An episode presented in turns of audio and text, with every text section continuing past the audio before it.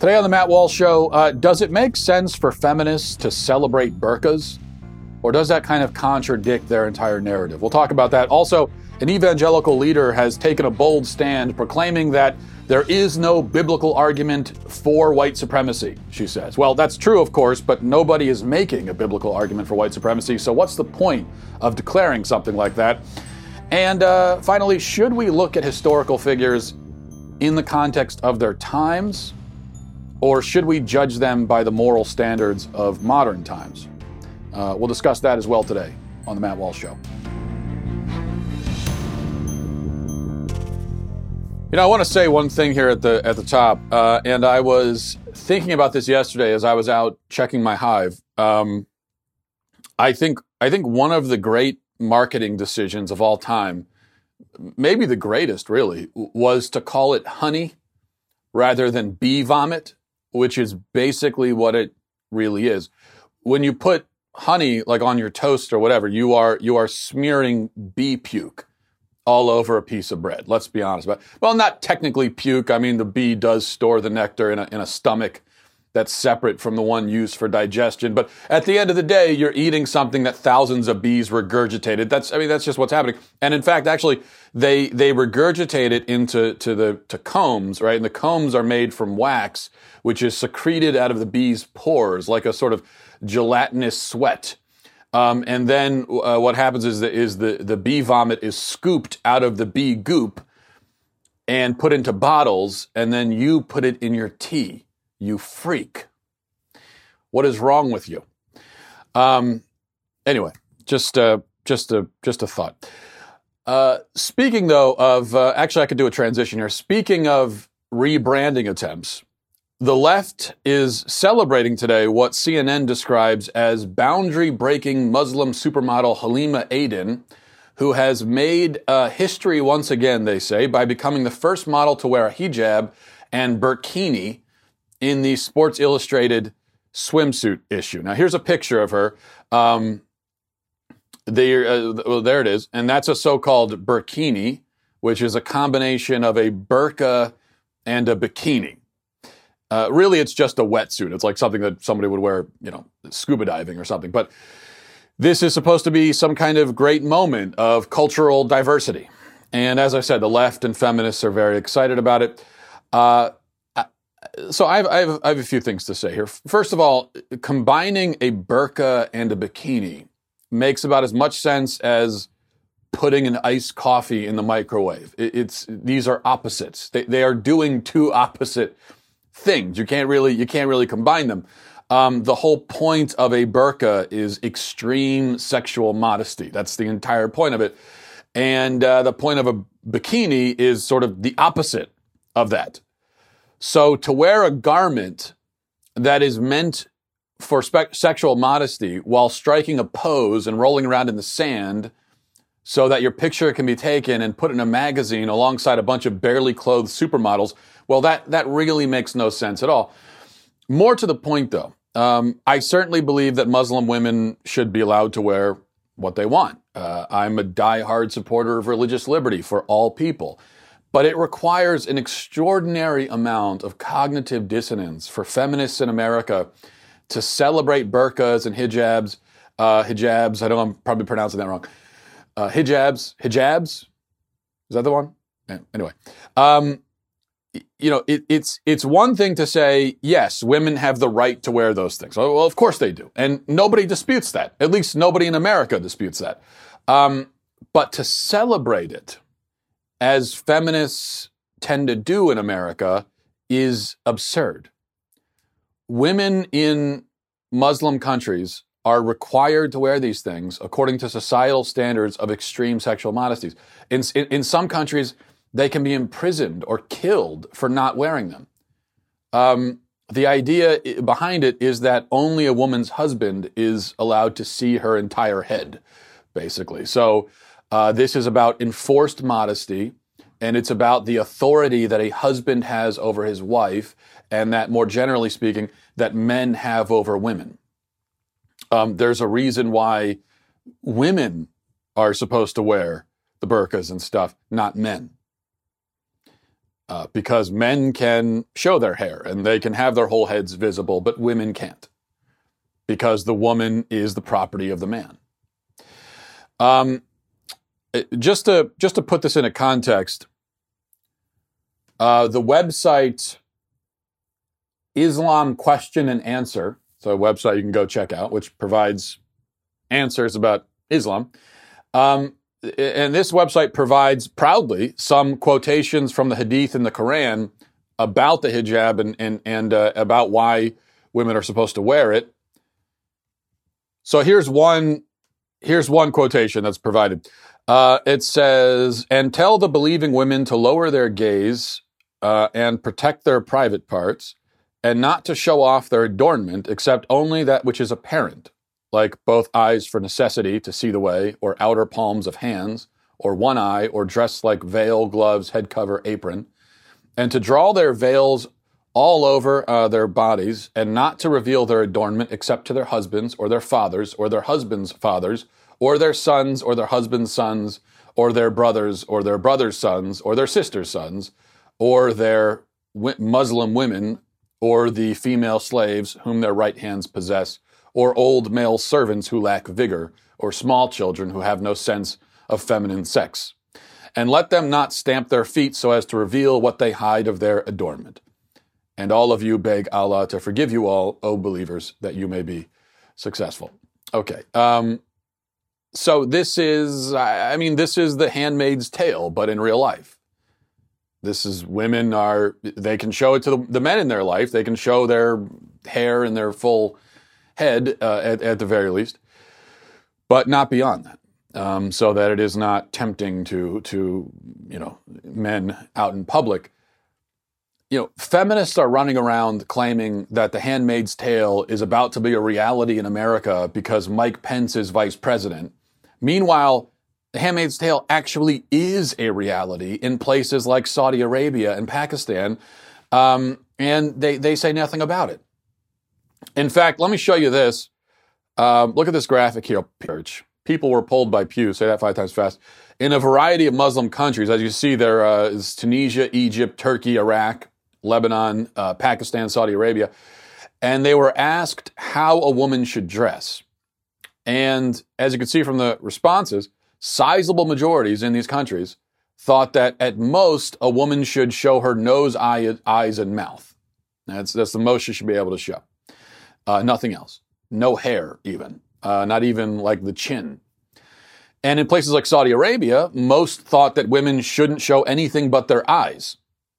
Um, these respondents were also asked if women should be allowed should be allowed to wear something else if they want. Like, should they be allowed to choose, or, or should they be forced to wear um, these uh, these these things? And forty to fifty percent in these countries said no, uh, they should not be allowed to choose.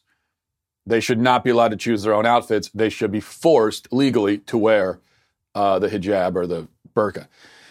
And feminists say nothing about this. Um, worse than nothing, they celebrate this clothing item, which is a symbol of exactly the sort of oppression and suppression and, and persecution that they pretend to be fighting against in this country. Now, as I said, I have no problem with religious modesty. Uh, I, I'm I don't have a problem with that. I think uh, obviously when you when you when you get to the point where women are essentially walking around in body bags eh, or burlap sacks, basically, that is extreme. Uh, that is that is uh, that is oppression. Uh, um, there there is a distinction between modesty and oppression, and that's oppression. But um, the, the greater problem here is, is, first of all, the prevailing attitude in many Muslim countries is that this modesty should be obligatory, with rather harsh penalties up to and including death. Now, even for the most extreme forms, like where only the eye is, is shown, if a woman in this country wanted to walk around like that, then, you know, I respect that choice because it's not forced. But the problem is, in many Muslim countries, it is either forced by law or by societal custom. Now, you'll see that there are apologists who will say, oh, no, they'll pull up a Wikipedia article or something. They'll say, no, I mean, in, in, Muslim countries, women can wear what they want, most of these countries. you know, it's, it's, only the most extreme and conservative, like Saudi Arabia, where they're required uh, by law to wear this stuff, but you know, legally they can wear. Yeah, that might be the case legally.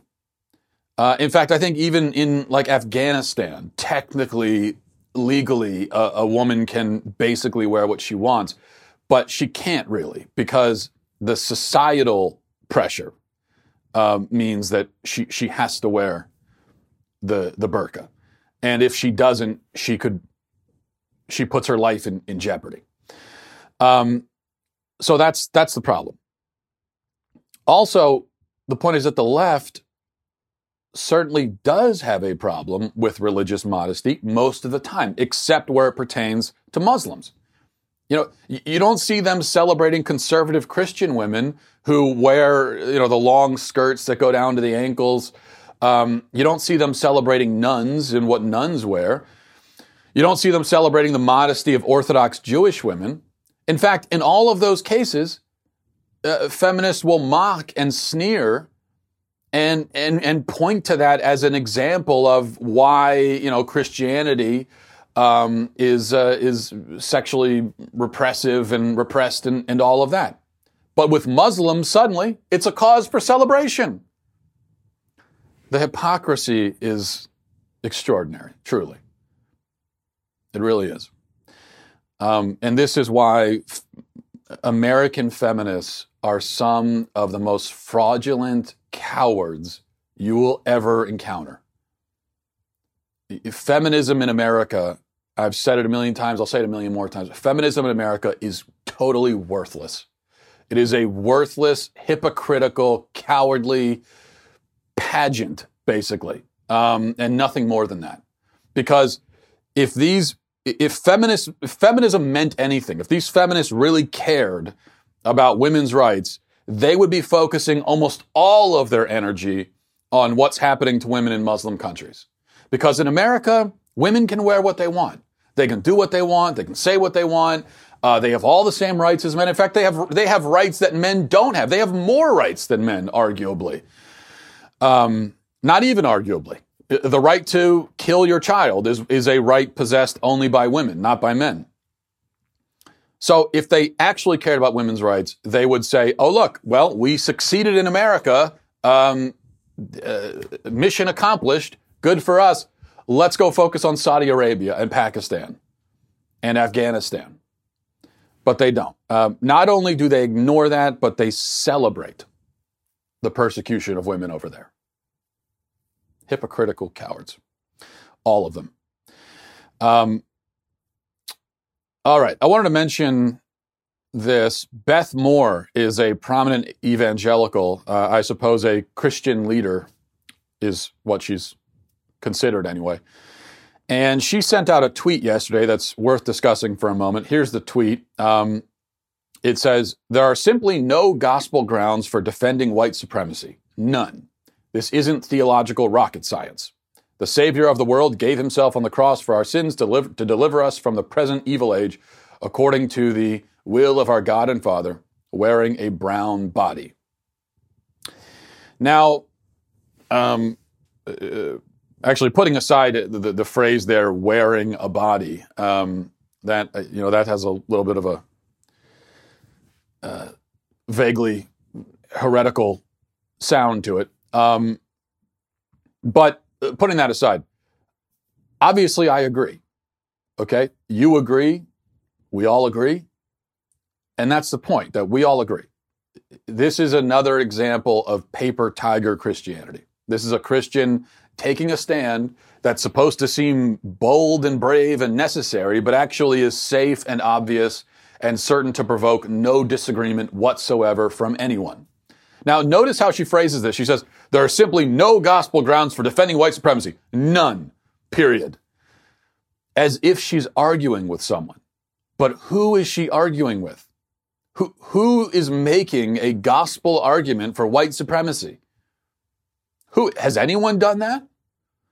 Um, now, there are some white supremacists out there that we know, and those people are evil freaks, all of them. But they are a very small minority and they are condemned by almost everyone else. And I've never heard even anyone in their camp make a gospel based argument. These evil sociopaths who shoot up synagogues Um, maybe in their manifestos they might say something about Jesus. I don't know. Maybe that I don't read the manifesto, so I don't really know what they say because I don't, I don't I don't care what they have to say or what their opinions are. But I'm pretty sure, I could be wrong, I'm pretty sure that these freaks are not offering theological arguments for mass shootings. These, these manifestos are not um, theological dissertations, right? So even in the community of people who actually believe in white supremacy, the argument is not a theological one. So what Beth Moore is doing here is twofold. Number one, she's pretending to be bold and brave and courageous by ta- by staking out a position that 99% of everyone agrees with. Um, number two, more insidiously, she's implying, she is strongly implying that there is a sizable percentage of Christians who who do think that the Bible supports white supremacy. Um, she, an evangelical Christian, a, a a you know supposed Christian leader, is making a straw man of Christianity and painting Christians as white supremacists, and she's doing it all to make herself look better by comparison. That's the game here. Um, this is not just about someone virtue signaling by taking on an easy subject and pretending that it's difficult. It is that too, and there's way too much of that going on in Christianity in America these days. Um, but it's also, as I said, a straw man. It's it's the kind of thing you expect an atheist to say, uh, ranting against Christians who use the Bible to justify racism, even though almost no Christian is really doing that. So if you're going to get up there and say, well, there, there is no biblical argument for XYZ, then you should be able to provide examples of people, um, especially prominent people, who are trying to make a biblical argument for XYZ. And if you can't provide any examples at all, then the question is, why are you even saying that? What's the point of making that? It's like if I got up there and said, um, I don't know, uh, there is no gospel argument for uh, robbing liquor stores. There is no gospel argument for armed robbery. None. Jesus condemns it. Now, that's true, of course, but if I'm going to say that, then I think it's it is logical for you to respond and say, Who, who's making that argument? Is anybody? And if nobody is making it, then why am I even saying this? We all agree. What's the point of it? Um, well, there is a point, and uh, as I just explained. And I think the point is um, actually shameful. All right, this is this is important. Um, watch Beto O'Rourke. He was on MSNBC last night, and uh, he, here's here. This is very important. You need to see this. Watch. Let me let me just sharpen this a little bit though, because I think this sort of gets to kind of the nub of the issue, right? I mean, we haven't done this yet. We have been standing idly by while we've been emitting more and more carbon into the atmosphere. We've made it harder. We now have to undertake some kind of crash program. And I guess my question to you is, do you see the oil and gas industry as an opponent in that? Won't, won't you have to fight them? Won't you have to declare yourself in opposition to their interests? Well, uh, I think the short answer is yes, in, in some significant way. Um, we know that certain oil and gas corporations have been fighting public policy on this issue, uh, have been hiding their own science and, and research um, at the expense of uh, our climate and, and human life. Um, so, so wherever those two things come in contrast or yeah. in opposition, I'm always going to choose the people uh, of this country. Uh, having said that, I, I want to make sure that those who work in the oil and gas industry. Uh, those who work in the fossil fuel industry are brought along as partners to make sure that we make this transition in the 10 years that we have left to us, as the science and scientists tell us, uh, to make the kind of bold change that we need. We cannot afford to alienate uh, a significant part of this country. Uh, we cannot do this by half measure or by only half of us. It can't be Democrats versus Republicans, big cities versus small towns. We all have a shared interest in a cleaner future for this country. So I'm going to work with, listen to everyone, anytime, anywhere to make sure that we advance this agenda and get to zero uh, net net zero greenhouse gas emissions by 2050. Did you catch that? 10 years. It's 10 years now. Beto says that we have 10 years left to live. It was 12. I mean, we had 12 years, six. Okay, so uh, Alexandria Ocasio Cortez said like six months ago that we had 12 years. And now we have 10 years left to live. So we lost two years in six months. So by that rate, really we have what? I mean, we're, we're I mean, by that rate, we're all going to be, we're going to be dead probably eh, by, you know, in three or four years. Um, yeah, you know, but still, I mean, 10 years is, is, is, as long as we have a few years left, I guess is, is the point. Now we have time to eat, drink, and be merry. And, uh, I mean, what if we're all going to die anyway? That's what I don't get. That's what I don't get. If if you're saying we're all going to die anyway, then what's the point of? It sounds like we can't salvage it. The Earth is doomed. Um, any effort we make now to, to prevent it will be futile, and so let's just not worry about it. Um, in fact, I mean, why even have an election in 2020? Let, us just have no more elections, no more government or you know, uh, or or presidents or anything, and you know, we'll have ten years of anarchy while we just kind of party and live it up, and uh, and then we all die. All right. Finally, before emails, I, I wanted to get uh, back into a subject that we discussed yesterday, kind of a follow up, clearing up two items uh, related to the subject we talked about. We talked yesterday about Trump's comments pertaining to Robert E. Lee.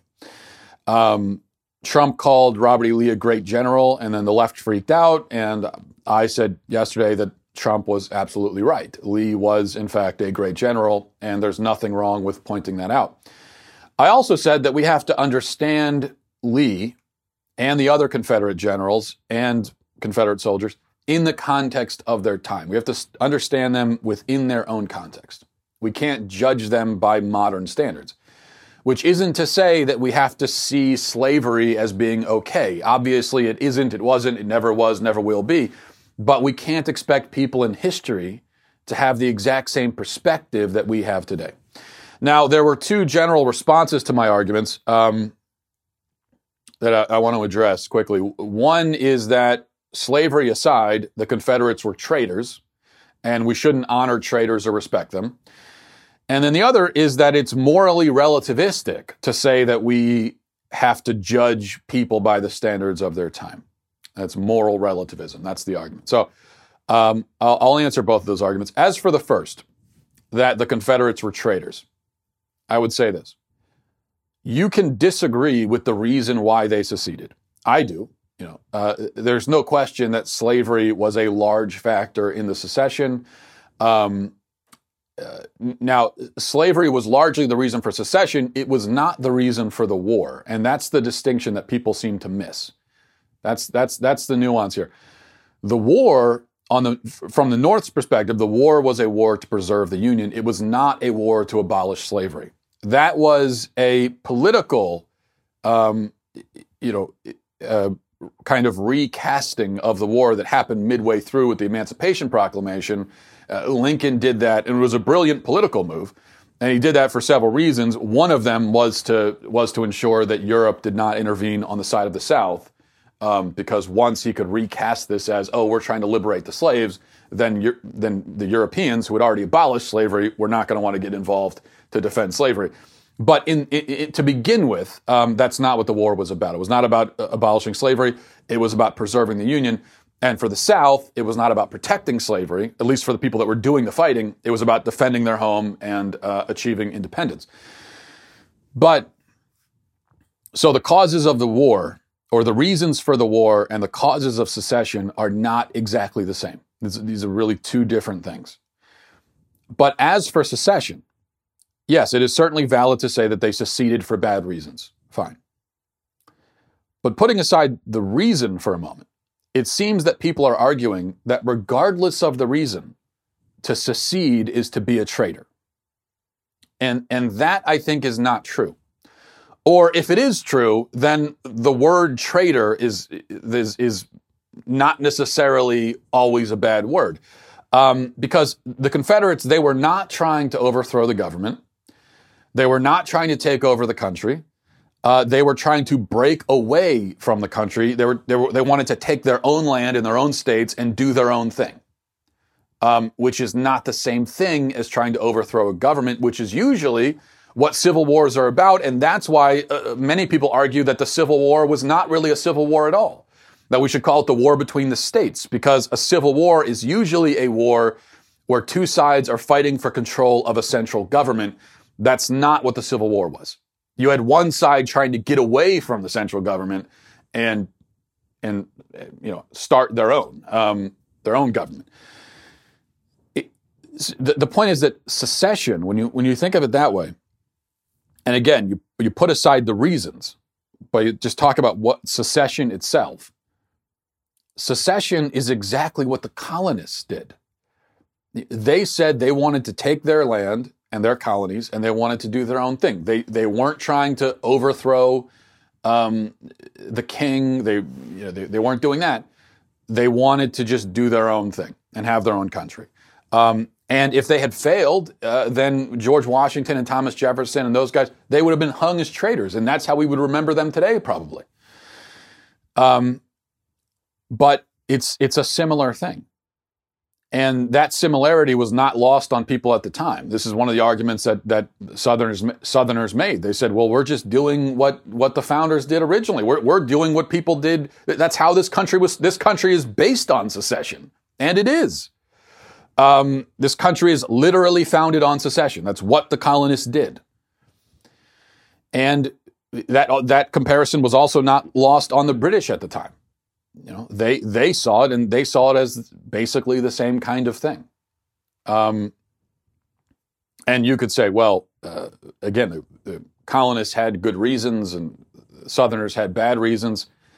You know, uh, okay, fine, but we're talking about what secession is, and in fact, you know, it's. I think the colonists did have good reasons for secession, um, or rebellion, but that's not quite as obvious or straightforward as we tend to think it is. Uh, there isn't, you could make an argument that the American Revolution was not necessarily justified. I, now, I'm not making that argument. I think it was. But it's it, when you actually sit down and study the, the history and, and the surrounding circumstances, it's not quite, it's a little bit more complex than we tend to think. Um, and, you know, just like the American Civil War, there were many reasons that led up to it.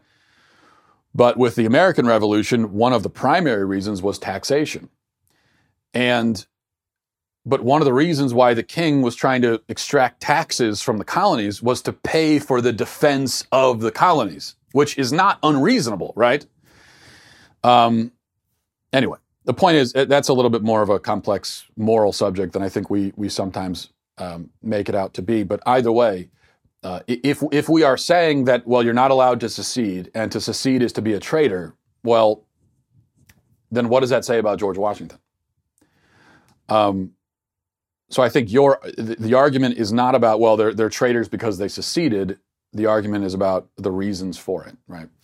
Now, as for the charge that I'm a moral relativist because I advocate judging people by the standards of their time, well, here's the distinction there. We judge right and wrong objectively, but we assess moral culpability in the light of historical context. So, for instance, a person who, who held slaves in, let's say, the year 1400, um, when slavery was an accepted institution everywhere in the world, that person is probably less mor- morally culpable than you would be today for the same action. Now, the action itself is just as wrong. Slavery was just as wrong in the year 1400 as it is today in 2019. But the moral culpability, the personal culpability of a person who engaged in that practice um, 500 years ago is going to be much more mitigated than it would be for us today. Another way of putting this is that there are certain moral insights that seem obvious to, to us today, but were not obvious to our ancestors. And we have no right to feel superior to them because we didn't earn these insights. We just were born into them. It's part of our culture. But it was not always a part of the culture. Um, I, I, mentioned yesterday that, that Lincoln was an avowed racist. Um, he said that uh, in 1858, in his, in his uh, debate with Stephen Douglas, he said that he doesn't believe that black people and white people are equal. He doesn't support their equality. Uh, he thinks that the superior position of the white race should always be maintained legally. That's what he said. Now, clearly, if a politician said that today, he would be run out of office, and rightly so. And he would be a disgrace. He would be shunned. He would be he would go down in history as a as a racist scumbag and nothing more. Um, but Lincoln said that in 1858, and we tend to, you know, kind of overlook it and and and look at the, you know, the the overall context, and and we try to, at least with him, we look at it in perspective as well. We should, because the idea that all people across the world are equal in worth and dignity, and that even people who look completely different from you are still entirely human, just like you are. Um, that idea was not apparent to the vast majority of people everywhere in the world for the for, for most of human civilization. It's apparent to us, which is good, but it was not apparent to our ancestors. Um, and not just our white ancestors, but our ancestors everywhere in the world. I mean, you, in in in certainly in the in the you know, let's say the going back to the 1400s, Anywhere in the world you went to, you would you would encounter racism uh, and tribalism everywhere in the world among all races. It's just how people operated back then. It was still wrong, but the point is that it was a it was just a, taken for granted. Um, and the idea that all people are equal, that is an insight that developed slowly over time. And uh, only very, very, very recently has it become kind of mainstream. And even then, only in certain countries. There are still plenty of countries where it's not. So, um, we can either choose to condemn almost all of our ancestors of all races as barbaric scumbags, or we can try to see them in the context of their times and afford them that grace and that um, you know that uh, uh, perspective. And I think we have, if we're going to study history, then that we, we have to we, we have to have that perspective, we, we have to afford them that grace. Um, I know that there are actually plenty of people in America today who would have no problem saying, "Yeah, you know what? They all, uh, our ancestors, all are a bunch of barbaric scumbags. All of them. They're a bunch of worthless, you know, animals." There are people that have that, that, that would say that. And those are almost all people who don't study history, have not studied it. Because when you have nothing but contempt for people of history, then you're probably not going to be uh, inclined to study history. And if you do study it, your, your your vantage point is going to be so skewed and so biased that you're not going to be able to learn anything. So you have to be able to take off the modern lenses for a minute and try to see the world through their lenses. That's the only way to study history. It's the only way to see history and understand it.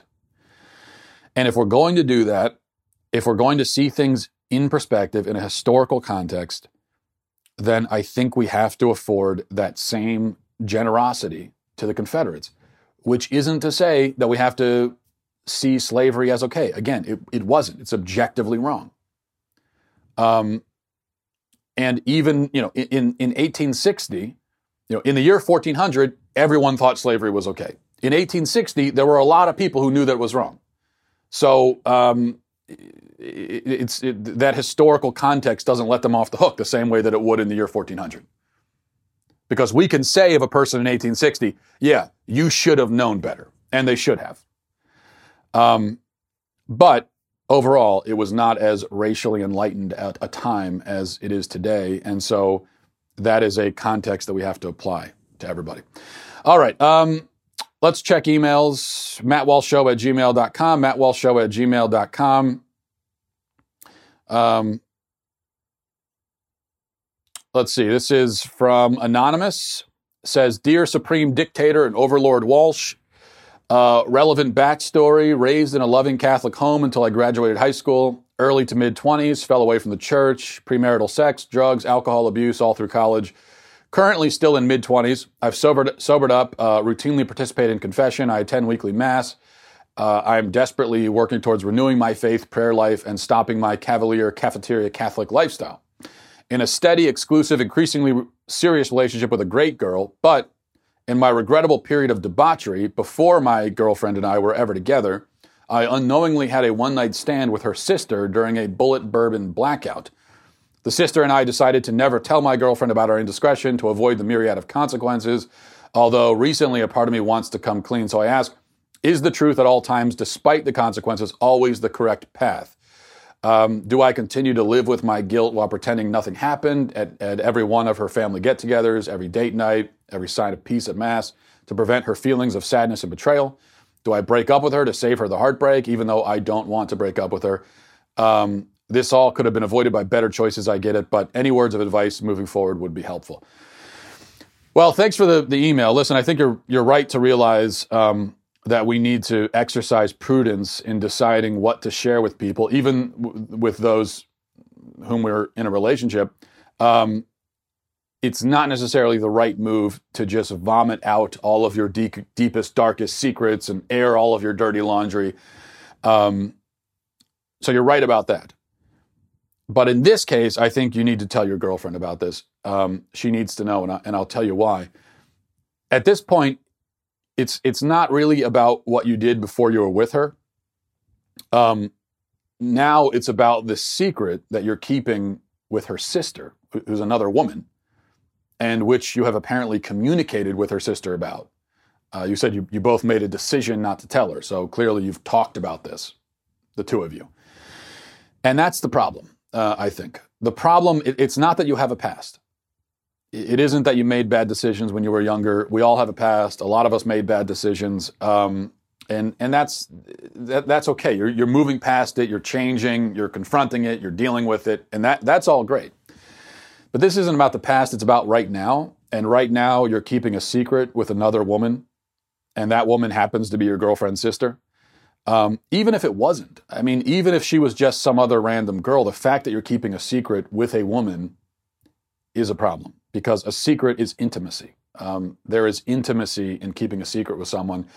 And that's why when you're in a serious relationship, you simply cannot have secrets um, with other women. I mean, you, you, can't confide in, in, in, members of the opposite sex when you're in a relationship, keep secrets with them and that sort of thing. Um, the fact that she's the sister just makes it even more the case. So I would tell her, I think you should just tell her and um, explain it as you explained it to me just now.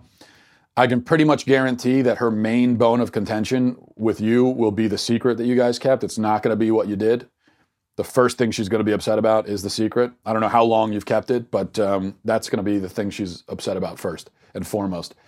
Uh, but the longer you keep the secret, the more hurtful it will be. So I would just tell her. And if your relationship is meant to be, if it's strong, if it's if it's made of the stuff that lasts, then it will survive this. It's going to be difficult. I mean, there's you know you guys are going to have a tough time. I think probably uh, for a bit. Um, but and if it if and I know it's it's difficult to think in these terms, but if it destroys the relationship and if it if it all falls apart, then that probably means that it just wasn't meant to be. Um, but better to find that out now, you know um, better for you and, and for your girlfriend. All right, this is from um, from Barth says, "Hi, Mr. Walsh. I'm a freshman at a Catholic school. I'm a huge fan of your show. I agree with you so much of the time that I have not felt the need to email. But when you came after The Office, you came you came after me. You said that The Office peaked around season four." This is completely untrue. The best string of episodes from The Office is at the very end of the series with the Florida episodes until the episode where Andy returns from his trip to the Caribbean. I will now join the resistance to your theocratic dictatorship instead of a submissive serf. Well, Barth, the life expectancy of a submissive serf under my regime is quite a bit longer than the life expectancy of a member of the resistance. But, uh, you know, you, you do what you think is best. As for The Office, yeah, I was talking about this on Twitter yesterday. Um, I, you know, The Office stopped being funny in season five. I mean, season four is when the drop off happened. Um, seasons one through three are the classics. And as I explained, you know, here's what happened with The Office, and this is what happens with with every comedy that sticks around too long. Um, happened with South Park. I mean, it happens with that with every comedy, with all great comedies.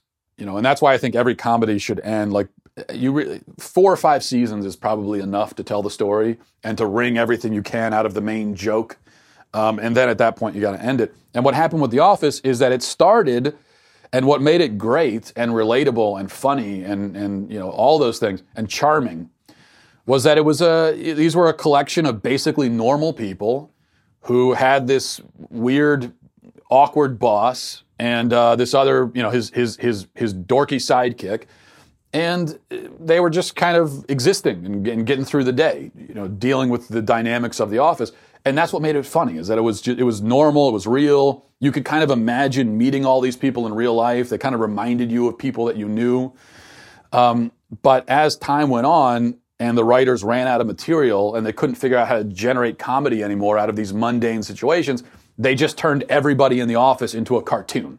And pretty you know pretty soon around season five is, is when the switch happened where everybody in the office was absurd and stupid and ridiculous and um, and, and, and not human at all um, and when that happens it's just uh, not funny anymore all right we'll do one more um, let's see. It says uh, this is from Dave. Says in school, my religion teacher preaches Dorothee Sölle's don't know if I'm pronouncing that right interpretation of God as a supernatural but not omnipotent entity. Which, uh, because if God, in her opinion, was omnipotent, he would be a cruel God since he let the Holocaust happen. This is sort of simplified because Sölle, of course, goes way deeper into the issue. Can you explain how to argue for an omnipotent God to that sort of Christian? Um, well, if we're dealing with someone who already believes in God, then I think it's pretty easy to argue for omnipotence uh, because all we have to do is establish what his bare minimum abilities would need to be in order for him to be a God in the first place, right? And as far as that goes, if he didn't create the world, um, if he is not the creative force behind the world, then he is just a created being himself, which means he's not God um, he at that point he's just a more powerful version of a human being. He's like he's maybe like a very advanced alien or something like that. So God to be God would need to be first. He would need to be the first being, not a created being. And therefore, if he's the first being, then he is the creative force which created everything else. And that brings up the question is it possible for a non omnipotent being to exist from all eternity and then at some point decide to create out of nothing 100 billion galaxies? Um, can a non omnipotent being create even a blade of gla- grass, let alone 100 billion galaxies? That's the question. And I would say no.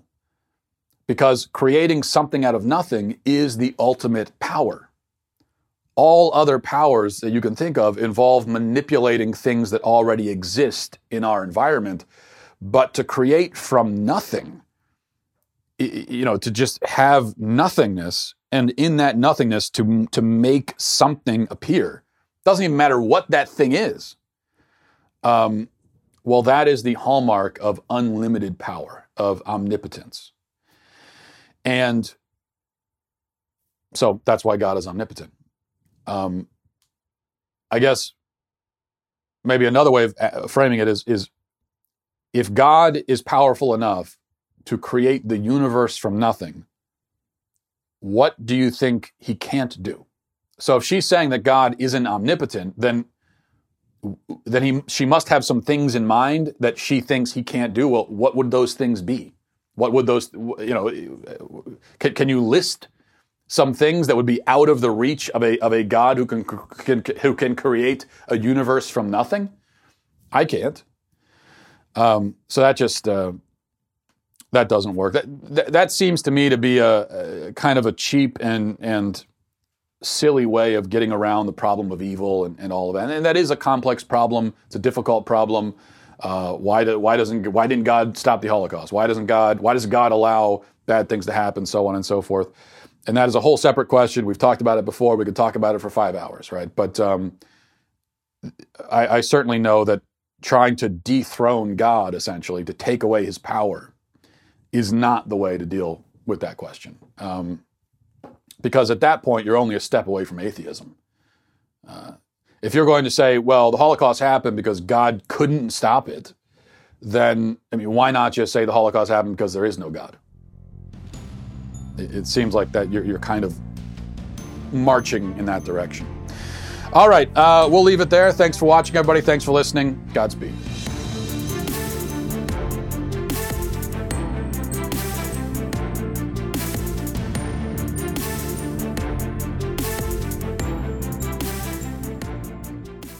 Hi, everyone. I'm Andrew Klavan, host of The Andrew Klavan Show. Well, Joe Biden is right about one thing. We are in a battle for the soul of America. It's a battle between one vision, where the deep state runs everything, and another, where we run it. Let's talk about it on The Andrew Klavan Show. I'm Andrew Klavan.